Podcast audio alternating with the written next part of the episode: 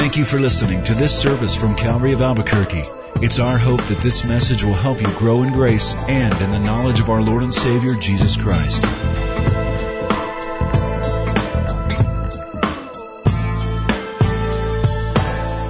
We're in John's Gospel this morning. We've been in it for some time if you've been with us. I don't know how long it has been, but it's like week 68 or something like that. Um, and just really, I am in, so enjoying being able to take such an in-depth look at the Gospel of John, the life of Christ, and how he is portrayed and what he says, and his life and the reaction to his life has been eye-opening for me. So turn to John chapter 15 this morning, and let's pray together. Lord, here we are. We're your people. We give ourselves to you during this time. We present our bodies as living sacrifices. It's our desire, Lord, that we hear from you. We believe you speak. You speak through the, the very words that Jesus spoke, the very words the apostles wrote, or the prophets spoke and wrote. We believe the Word of God is living, it's powerful, it's sharper than a two edged sword. And we believe you have a word to speak to each one of us in many ways that will balance out what Jesus told his disciples in the previous words he spoke to them. Truly, Lord, you want us to be knowledgeable and equipped to be able to live in this world so that we know what could happen, what will happen if we love Jesus. Give us strength, Lord, to hear this word from you in Jesus' name. Amen. I've been told that you're either a dog person or a cat person. I don't know if that's true. I've had both. I've enjoyed both. I guess I would be called a dog person. I really uh, have had more dogs than cats. I really uh, love spending time with my little puppy. In fact, I'll just let's do an informal poll. How many of you would say you're cat people? Raise your hands. You see, well, God bless you. You're welcome here. How many of you are dog people? Raise your hands. Okay, so as I read what I'm about to read, a little disclaimer. Not down on cats. This comes and says, Please follow these step by step instructions on how to bathe your cat. Be careful not to deviate from any portion of these instructions, as doing so can result in serious injury. Number one, thoroughly clean the toilet.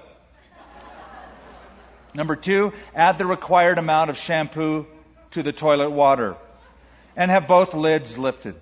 Number three, obtain the cat and soothe him while you carry him toward the bathroom. Number four, in one smooth movement, put the cat in the toilet, close both lids. You may need to stand on the lid so that he cannot escape. Caution. Do not get any part of your body too close to the edge. Number five, flush the toilet two or three times. This provides a power wash and rinse, which I've found to be quite effective. Number six, have someone open the door to the outside and ensure that there are no people between the toilet and the outside door. Number seven, stand behind the toilet as far as you can and quickly lift both lids. Number eight, the now clean cat will rocket out of the toilet and run outside where he will dry himself. Here's the best part. It is signed, sincerely, the family dog. Oh, now we get it. Cats and dogs have opposing natures. Now, that's funny, but something that is more sobering is the world of unbelievers has by and large an opposing nature to the believer. We have a redeemed nature. We've come to Christ, we've been changed, we're redeemed. The unbelieving world has an unchanged, unredeemed nature. And therefore, there's going to be some kind of a collision, some sort of firework display when both of those personalities get together. That's important as we begin our paragraph in John chapter 15. In this next section, in this next paragraph, Jesus gives to his disciples, let's call it the downside or the flip side of being a believer, of following him, of being a disciple. It's the consequences of Christianity. Now, if I have one criticism that I would level against modern evangelism, not all of it, but some of it, is that they don't always give the full scoop, the whole truth. They present Christianity light as opposed to what real Christianity is. You know, just come to Jesus and you'll smile all day long. Everything's great. And that's just not the whole truth. Jesus gives the truth. The pros, the cons, the ups, the downs, the advantages and the disadvantages.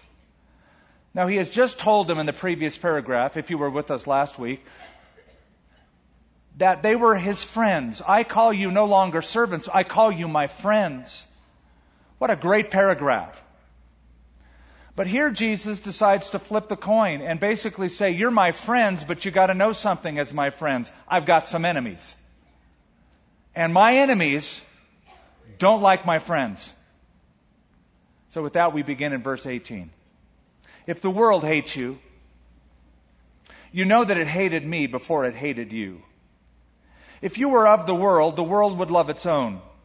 Yet because you are not of the world, but I chose you out of the world, therefore the world hates you. Remember the word that I said to you, a servant is not greater than his master. If they persecuted me, they will also persecute you. If they kept my word, they will keep yours also. But all these things they will do to you for my name's sake, because they do not know him who sent me. If I had not come and spoken to them, they would have no sin, but now they have no excuse for their sin. He who hates me hates my Father also. If I had not done among them the works which no one else did, they would have no sin. But now they have seen and also hated both me and my Father. But this happened that the word might be fulfilled, which is written in their law, they hated me without a cause. Now I believe that when Jesus spoke these words, that this jolted his disciples a bit. They were already a bit skittish, for Christ had told them that he was leaving. But all through this upper room discourse, he has been trying to comfort them. Right? John 14:1 let not your hearts be troubled. You believe in God, believe also in me. Down a few verses, he says, Peace I leave with you, my peace I give to you, not as the world gives. And again he says, Let not your heart be troubled, neither let it be afraid. We keep going down a few verses, and he says, These things I have spoken to you that your joy would be full. So don't let your hearts be troubled. I'm giving you peace. I'm giving you joy. He's bringing comfort. Now he turns a corner and it's like a jolt. He speaks about hatred, animosity, persecution. I remember as a young child being jolted when I was a little kid in school on November 22, 1963. It was the day that Kennedy got shot. I remember sitting in the room at school where I first heard the news it's, it's indelibly emblazoned in my mind. I remember where the chalkboard was. I remember the looks on other students' faces, my teacher's face. I remember staring out the window and I was, I was jolted wondering, how could anybody hate our president so much as to do that? It was a shock to me. I think we were all jolted on September 11th, 2001, when we discovered that two planes buried themselves into the World Trade Center, and another crashed at the Pentagon, and another was buried in a field trying to do damage. We were jolted because we came to understand that there were people out there that hate us so much they don't care who gets hurt in the process, and there's a lot of them. It's a shock to us. So here's these 11 disciples. They're, they're with Jesus at the Passover. They're walking from the upper room toward the Garden of Gethsemane. Jesus has been comforting, comforting them, but now he sort of turns a corner and speaks about something very serious. Frankly, a sermon none of us really want to hear. I'm going to give you four statements this morning. They're in your bulletin outline. The four statements reflect the relationship we have as believers with the unbelieving world because we're related to Christ.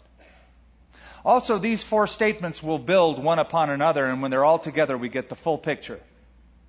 Also, these four statements presuppose that you have a relationship with Christ and you don't mind sharing that relationship with other people.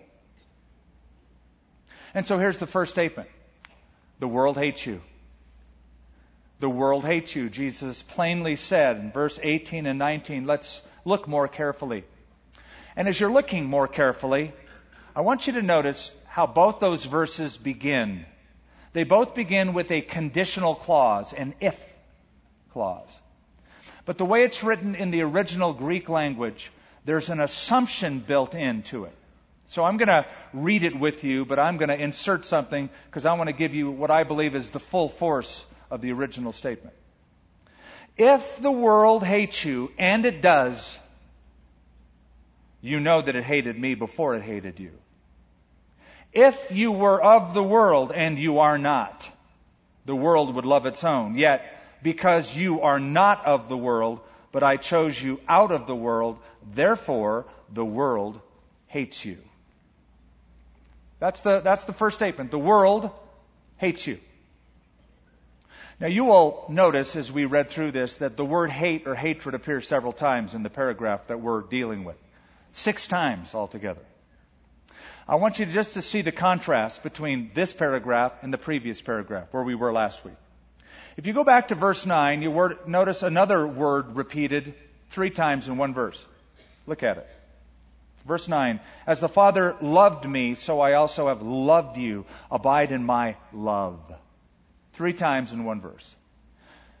In verse 10, another two times the word love appears. Verse 12, another two times. Verse 13, another one occasion. And in verse 17, it appears once again. Nine times in one paragraph, love, love, love, love. The love of the Father for the Son, the love of the Son for his disciples, the love of the disciples for one another. It's all about love. Now, hate, hate, hate. What's the message? What's the connection? Simply this. The love of Christ will incur the hatred of this world. Did you know that's a prominent theme in the New Testament? The author of the Gospel of John, John, the apostle, also wrote 1 John. Listen to what he writes. 1 John chapter 3 verse 1. Behold what manner of love the Father has bestowed upon us that we should be called children of God. Therefore the world does not know you because it did not know him. Marvel not, my brethren, if the world hates you. That's the first statement. That's the first message Jesus gets across. The world hates you, my disciples. Well, what does Jesus mean by the world? That's a term you're familiar with if you've read the Bible for any length of time. It doesn't mean the globe itself, the planet Earth itself. The word world, cosmos, is the Greek word. We get our term cosmic or cosmopolitan from that word. It really means a system, an ordered system of beliefs, values, people, ideologies that are against God, against God's plan, and principally against the Lord Jesus Christ. When I was a kid, there was a television show called The Wide World of Sports. Anybody ever heard of that? The Wide World of Sports wasn't a planet in our solar system revolving around the sun. I know a lot of men wish that really did exist, and they live there, but it was simply a way of saying, here's a system of activities and people and interests that all revolve around sports, the wide world of sports. The world in this This idea, this class, is that kind of world. It is headed by Satan, who's called the God of this world, 2 Corinthians 4. The God of this world has blinded the minds of those who do not believe. So it's his ordered system that includes the devil, all of his demons, who love to use all unbelievers, and they're opposed to the singular gospel message that Jesus Christ is the way to salvation. That world hates you. Something you should know about the world. The world is often very refined, very cultured, very intellectual, and very spiritual, very religious. But at the same time, though it wants to be all those things, is opposed to God, principally opposed to Christ, and they're not too crazy about you. That is why, if you have become a Christian recently, you feel uncomfortable in places you used to feel comfortable. You walk around, you wonder, why, why do they look at me like that way? Why, why do they treat me that way? I, I don't feel like I belong here anymore. I'm uncomfortable. Sort of like the missionaries who were out where there were cannibals and the cannibals were staring at them, just staring at them and it made one of them feel very uncomfortable. And he said, Why do you keep looking at me that way? And one of the cannibals said, Well, I am the food inspector. yeah, that'd make me feel uncomfortable. You ever get the idea that the world is looking at you very carefully and scrutinizing you? It's because they are. And the world, though it includes all of its refinement, all of its culture, and all of its religion, the world hates the true follower of Christ. Look at verse 20 now. Jesus said, Remember the word that I said to you. He said this to them in chapter 13. A servant is not greater than his master. And he takes that principle and applies it. If they persecuted me, they will also persecute. It's a very strong word for persecute. It means to chase, to hunt. They will persecute you. If they kept my word, they will keep yours also. Okay, keep a marker here for a moment. And turn in your Bibles to the Gospel of Matthew. I want you to read something that interfaces with this, something Jesus also told them. Turn to Matthew chapter 10. Matthew 10. Love to hear those pages turn, by the way. Put that on tape. Matthew 10, the 16th verse. Behold, I send you out as sheep in the midst of wolves.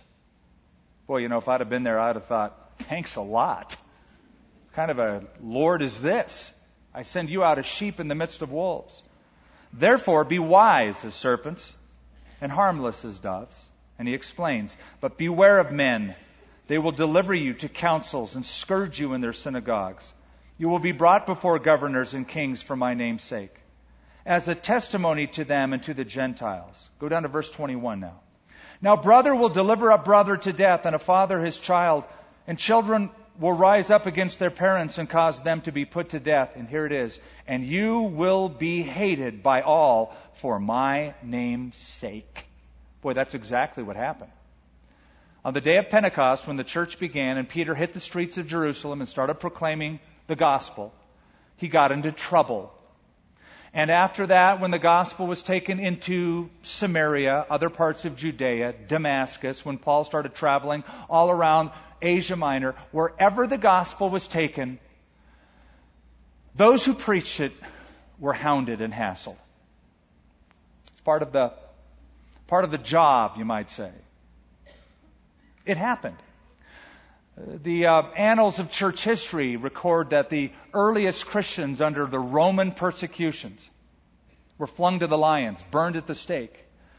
A tar pitch was poured upon their bodies, and they were used as living torches to light up Nero's gardens at night. Uh, animals were gutted, and believers were sewn into the, the carcasses of these slain animals so that wild dogs would tear them to shreds Molten lead was poured on the tenderest parts of their bodies. Eyes were gouged out. etc., etc. All because they were Jesus' friends and they loved him. And what of these 11 disciples? The ones Jesus was immediately speaking with. What about them? What happened to them? Let me tell you about a book if you haven't read. I recommend every Christian read at least once. It's called Fox's Book of Martyrs. It's a rendering of what happened historically to followers of Christ from the earliest apostles onward till the time it was written. He tells what happens to some of these followers, these apostles. Matthew, slain with the sword in Ethiopia. Mark, dragged through the streets of Alexandria. Luke, hung on an olive tree in Greece. John, placed in boiling oil, where record says he didn't die, and so he was banished to the island of Patmos. Peter was crucified upside down in Rome. James the Greater, beheaded in Jerusalem. The Bible records that. James the Less was thrown from the temple, then beaten to death with clubs. Matthew flayed alive. Andrew bound to a cross where he preached to his persecutors until he died. Thomas was run through with a lance in East India, and Jude was shot to death with arrows. These are Jesus' friends. Now, I don't know what you expected when you came to Christ. I don't know if somebody told you that you can just name it and claim it and have perfect prosperity and smile your way all the way to heaven. But that aside, whatever has happened in your life since you've come to Christ, anything short of what we just read that happened to these apostles, you live pretty good life. Okay, oh, but I've had some problems in my life. Okay, I, we all have. But you just think of the record of what these people suffered because they were friends of Jesus Christ. And we understand the impact of the statement. You will be hated by all for my name's sake. So that's principle number one. And no matter what form of hatred that takes, it may not be violent like it was with some of these guys. It might be simply that you're marginalized. People don't pay attention to you. They, they shun you at work or in family circles. But the world hates you. Number two, here's the second statement that builds on the first. The world hates you because the world hates God. Now that's quite a statement. Verse 18, Jesus said, It's because they hate me. Look at verse 23. He who hates me hates my Father also. Also in verse 24, toward the end, but now they have seen and have also hated both me and my Father. We're beginning to understand that any hatred the world would have toward us is really a spiritual issue. It's because the God of this world, Satan, who dispatches his demon hordes to influence policy and ideology and thinking of the unbelieving world toward the Christian, that you and I are sort of caught in the crossfire. But there's a real battle going on. Some of you have heard of Michael Medved. Michael Medved uh, is a, um, a reviewer of media, principally movies in the past. He was a movie critic. He would give his assessment. I think he's very fair. He's conservative. Uh, he's a Jewish fellow, but I think he's very fair even toward Christians. And he, he told a story on his radio show about what happened some years back when the movie The Last Temptation of Christ was released. Remember that film? It was really a slanderous film against Jesus. Uh, and as far as just a piece of work, a piece of art, it was a mediocre film at best. Didn't deserve any good ratings at all. It just wasn't, it was poorly done. Another film critic confided in Michael Medved during that time and said, Mike, we need to give this film high ratings. Because, he said, we all need to stand together against these Christians. Isn't that a, quite a statement? We all need to stand together against these Christians. In other words, they had an agenda that goes along exactly with what Jesus said would be the agenda. We've got to stand against these Christians, and it's because these Christians stand for Christ. And I, I have to add this. If you're not really serious about following Jesus, if it's to you just, I come Sunday mornings, I listen to something, and I do whatever I want to do, this probably won't affect you at all. Satan wouldn't, not, he doesn't need to hassle you. He's got you right where he wants you. You're neutralized. But if you are the serious follower of Christ and you surrender your life to him, you can expect to some degree this is going to happen. The family dog wants to flush the family cat down the toilet. Now, some of you might be thinking, wait a minute, Jesus keeps saying these people hate God. They hate God. They hate God. I mean, this isn't Hollywood Jesus is living in. He's in Jerusalem, right? Aren't these religious people? Aren't these people who are very devout and sincere religiously? And yet Jesus says they hate God? Well, think about it. If God only sent one solution for sin, which was Jesus, if they reject Jesus, they're rejecting God which is one of the themes of the Gospel of John. Am I right? All the way through the Gospel of John, we see that happening. The enemies are rounding the wagons to figure out some way to get a hold of Christ and arrest him and see him killed. And, and, and the real showdown, I would say, comes in John chapter 8. And at that showdown, listen to what Jesus said. This is John chapter 8. He said, You neither know me nor my Father. If you had known me, you would have known my Father also. You are of your father, the devil. And the desires of your father you want to do. He was a murderer from the beginning, and you're trying to kill me. And then he says, I am from above, you are from beneath. I am not of this world, you are of this world. You know, you know what he's saying? This world system is from the pit of hell, controlled by Satan and I am from above, and you're trying to kill me. So, here's the point. It's a hard pill to swallow.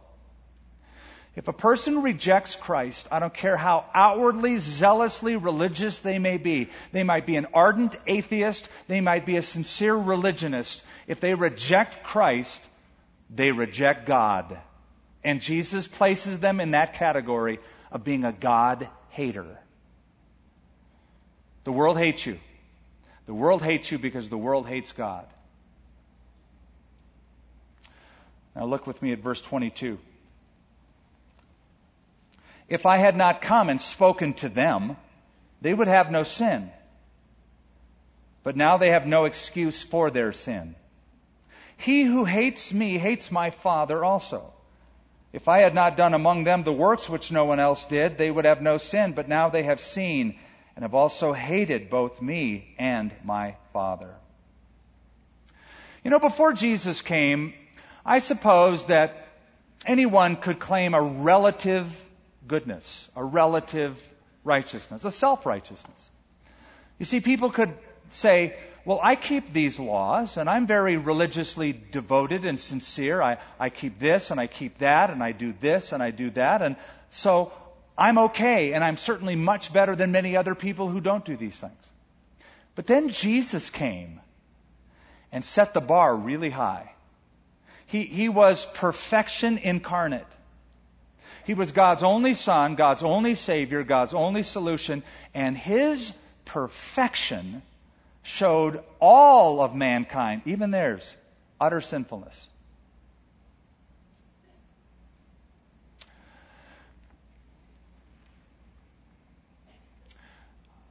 There's a uh, story of a chief in Africa, an African chief who visited a mission station. And um, when he was at the mission station, he had never seen a mirror before.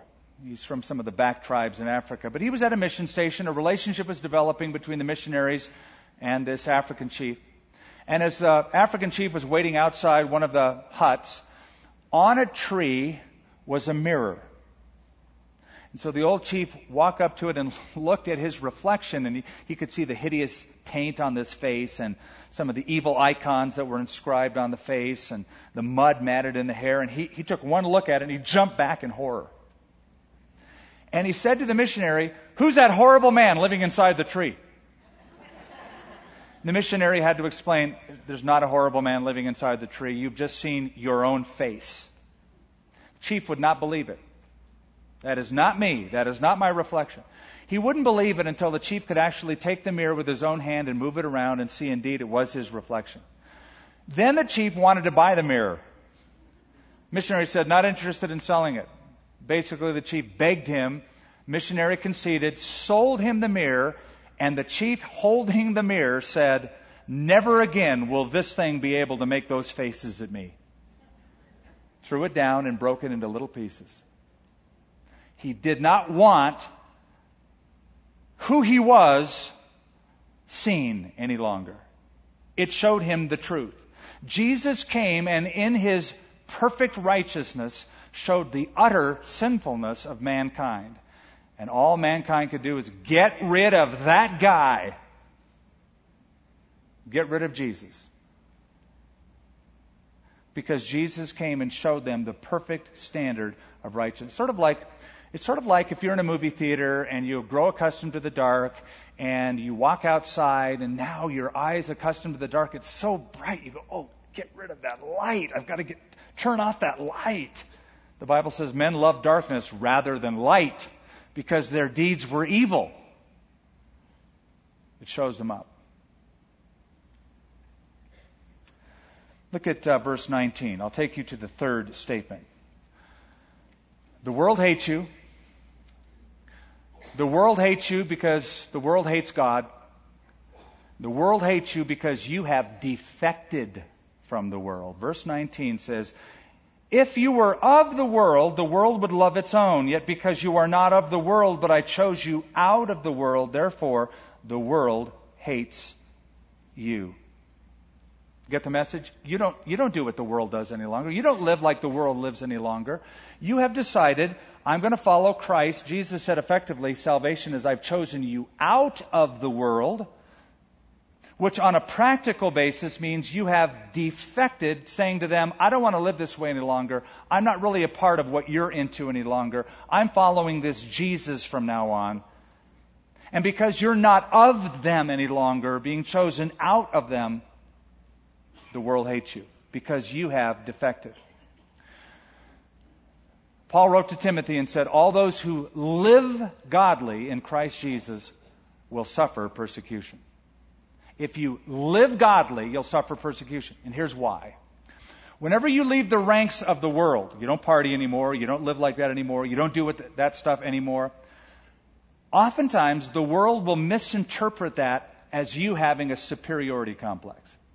Who do you think you are? You think you're better than us now? Oh, you go to church now and you pray now. They will misinterpret your following of Christ as having a superiority complex because you're not walking like they're walking. Did you know that the guy who invented the umbrella, his name was Jonas Hannaway, the first time he sported his umbrella in the rain, people threw rocks at him. They didn't like anybody being different than they were, having something better than they had. So they thought, sought to do away with him. You've left the rank and file of the world. You don't live like that any longer. You have defected. Down in South Carolina, Myrtle Beach, true story. Every year, there's a church in Myrtle Beach that puts three crosses out in front of the church on church property.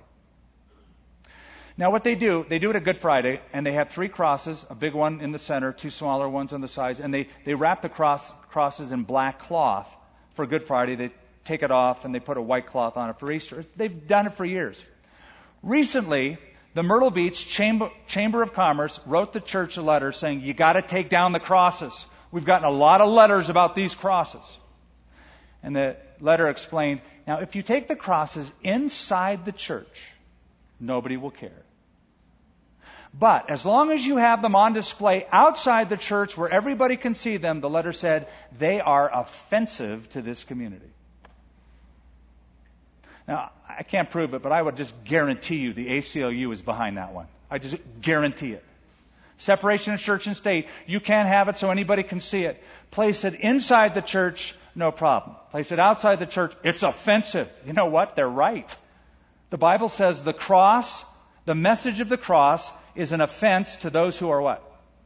Perishing.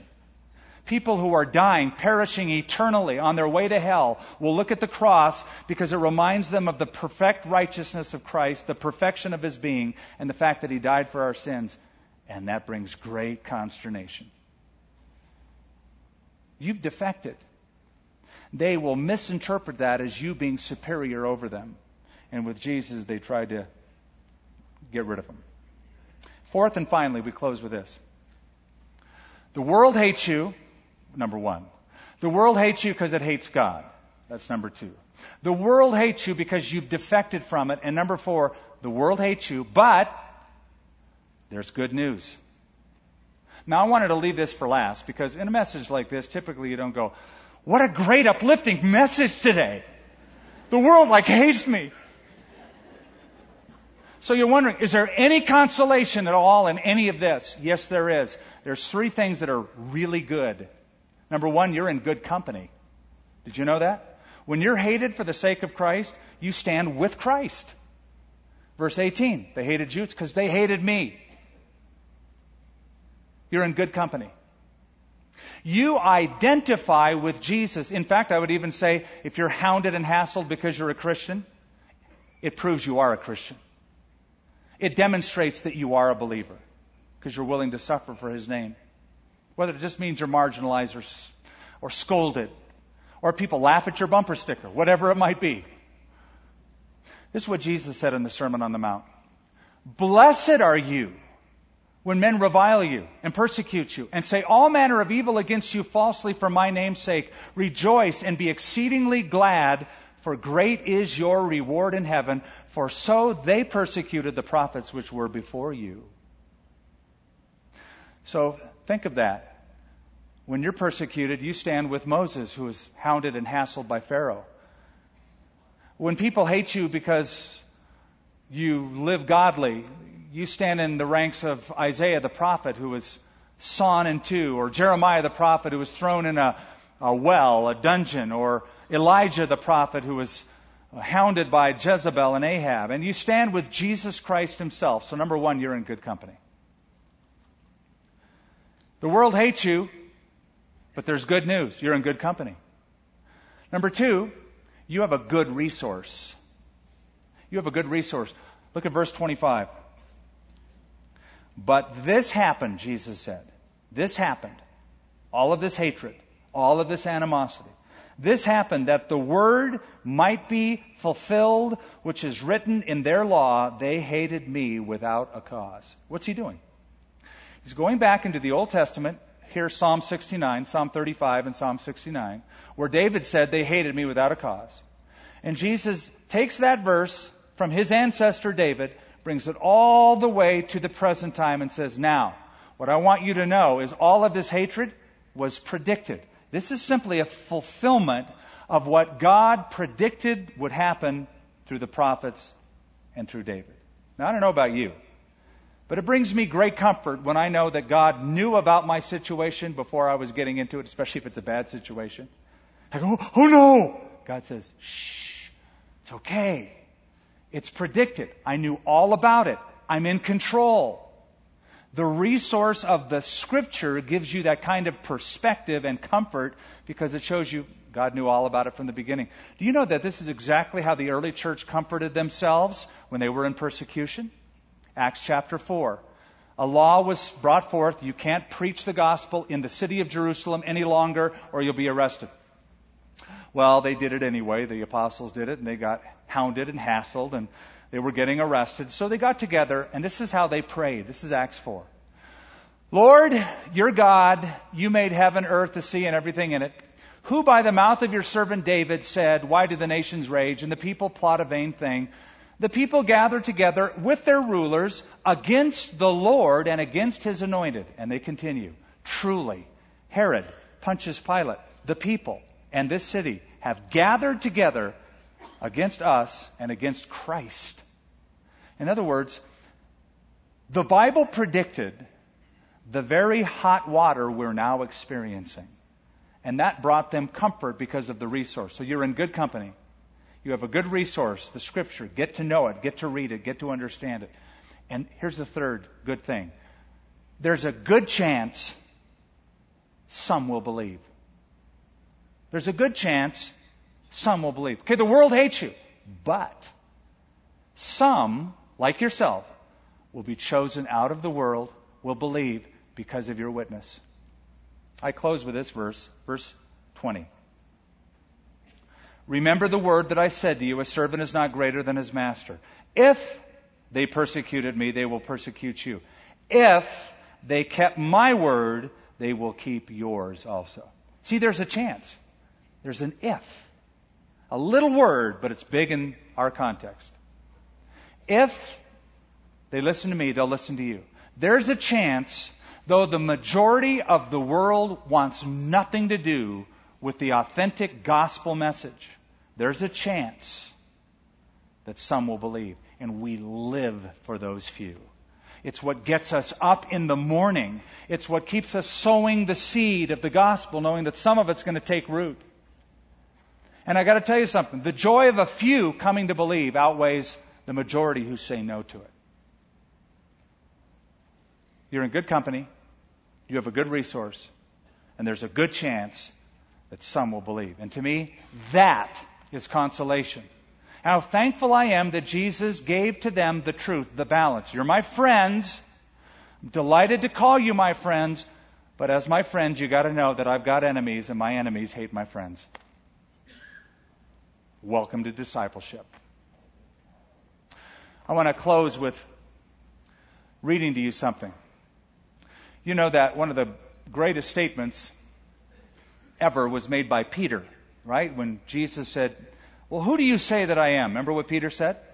He said, You are the Christ, the Son of the living God.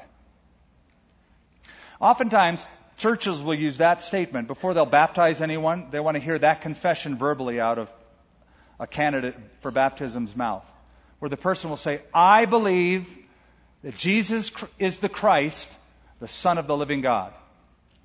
Now, let me read to you an explanation of that that was written. When you said Jesus was the Son of God, you declared, I am not an atheist who says God doesn't exist. I am not an agnostic who says, I don't know if God exists. When you said you believe that Jesus is the Son of the living God, you were declaring, I am not an idolater that worships images of wood, stone, or gold. I don't worship my dead ancestors, as in Buddhism, Confucianism, Taoism, and Shintoism. I am not a nature worshiper like the Hindus. I am not a fire worshiper like the Zoroastrians. When you said you believed that Jesus was the Son of the living God, you declared, I am no polytheist who says there are many gods. When you said you believe Jesus to be the Son of God, you were saying you were not a pantheist that says God is all. That you were not a deist that thinks God created the world and never involved himself in its problems. That you're not a uniformist who believes that all things continue as they were from the beginning. That you're not a modernist who denies the virgin birth. When you said you believe Jesus was Christ, you declared, I am not an unbelieving Jewish person who denies Jesus as the Messiah. I am not a futurist who yet looks for a Messiah. I am not a theosophist who follows the Baha'i or the Mohammedan cults that thinks Jesus is only one of God's many witnesses. When you said you believed in Jesus, you were saying your faith was in Him, not Buddha, not Confucius, not Muhammad, or anyone else. When you said, I believe, you said, I accept the scriptures because faith in Jesus is the direct result of the testimony of the Bible. When you said, I believe, you were declaring yours was a personal faith. It wasn't inherited, it wasn't forced on you, but it was fully and personally confessed. In other words, you drew a line in the sand. You declared that everyone outside of Jesus Christ was wrong and you declared to the world that unless they turn from their sins and receive Christ as Savior, they will be condemned.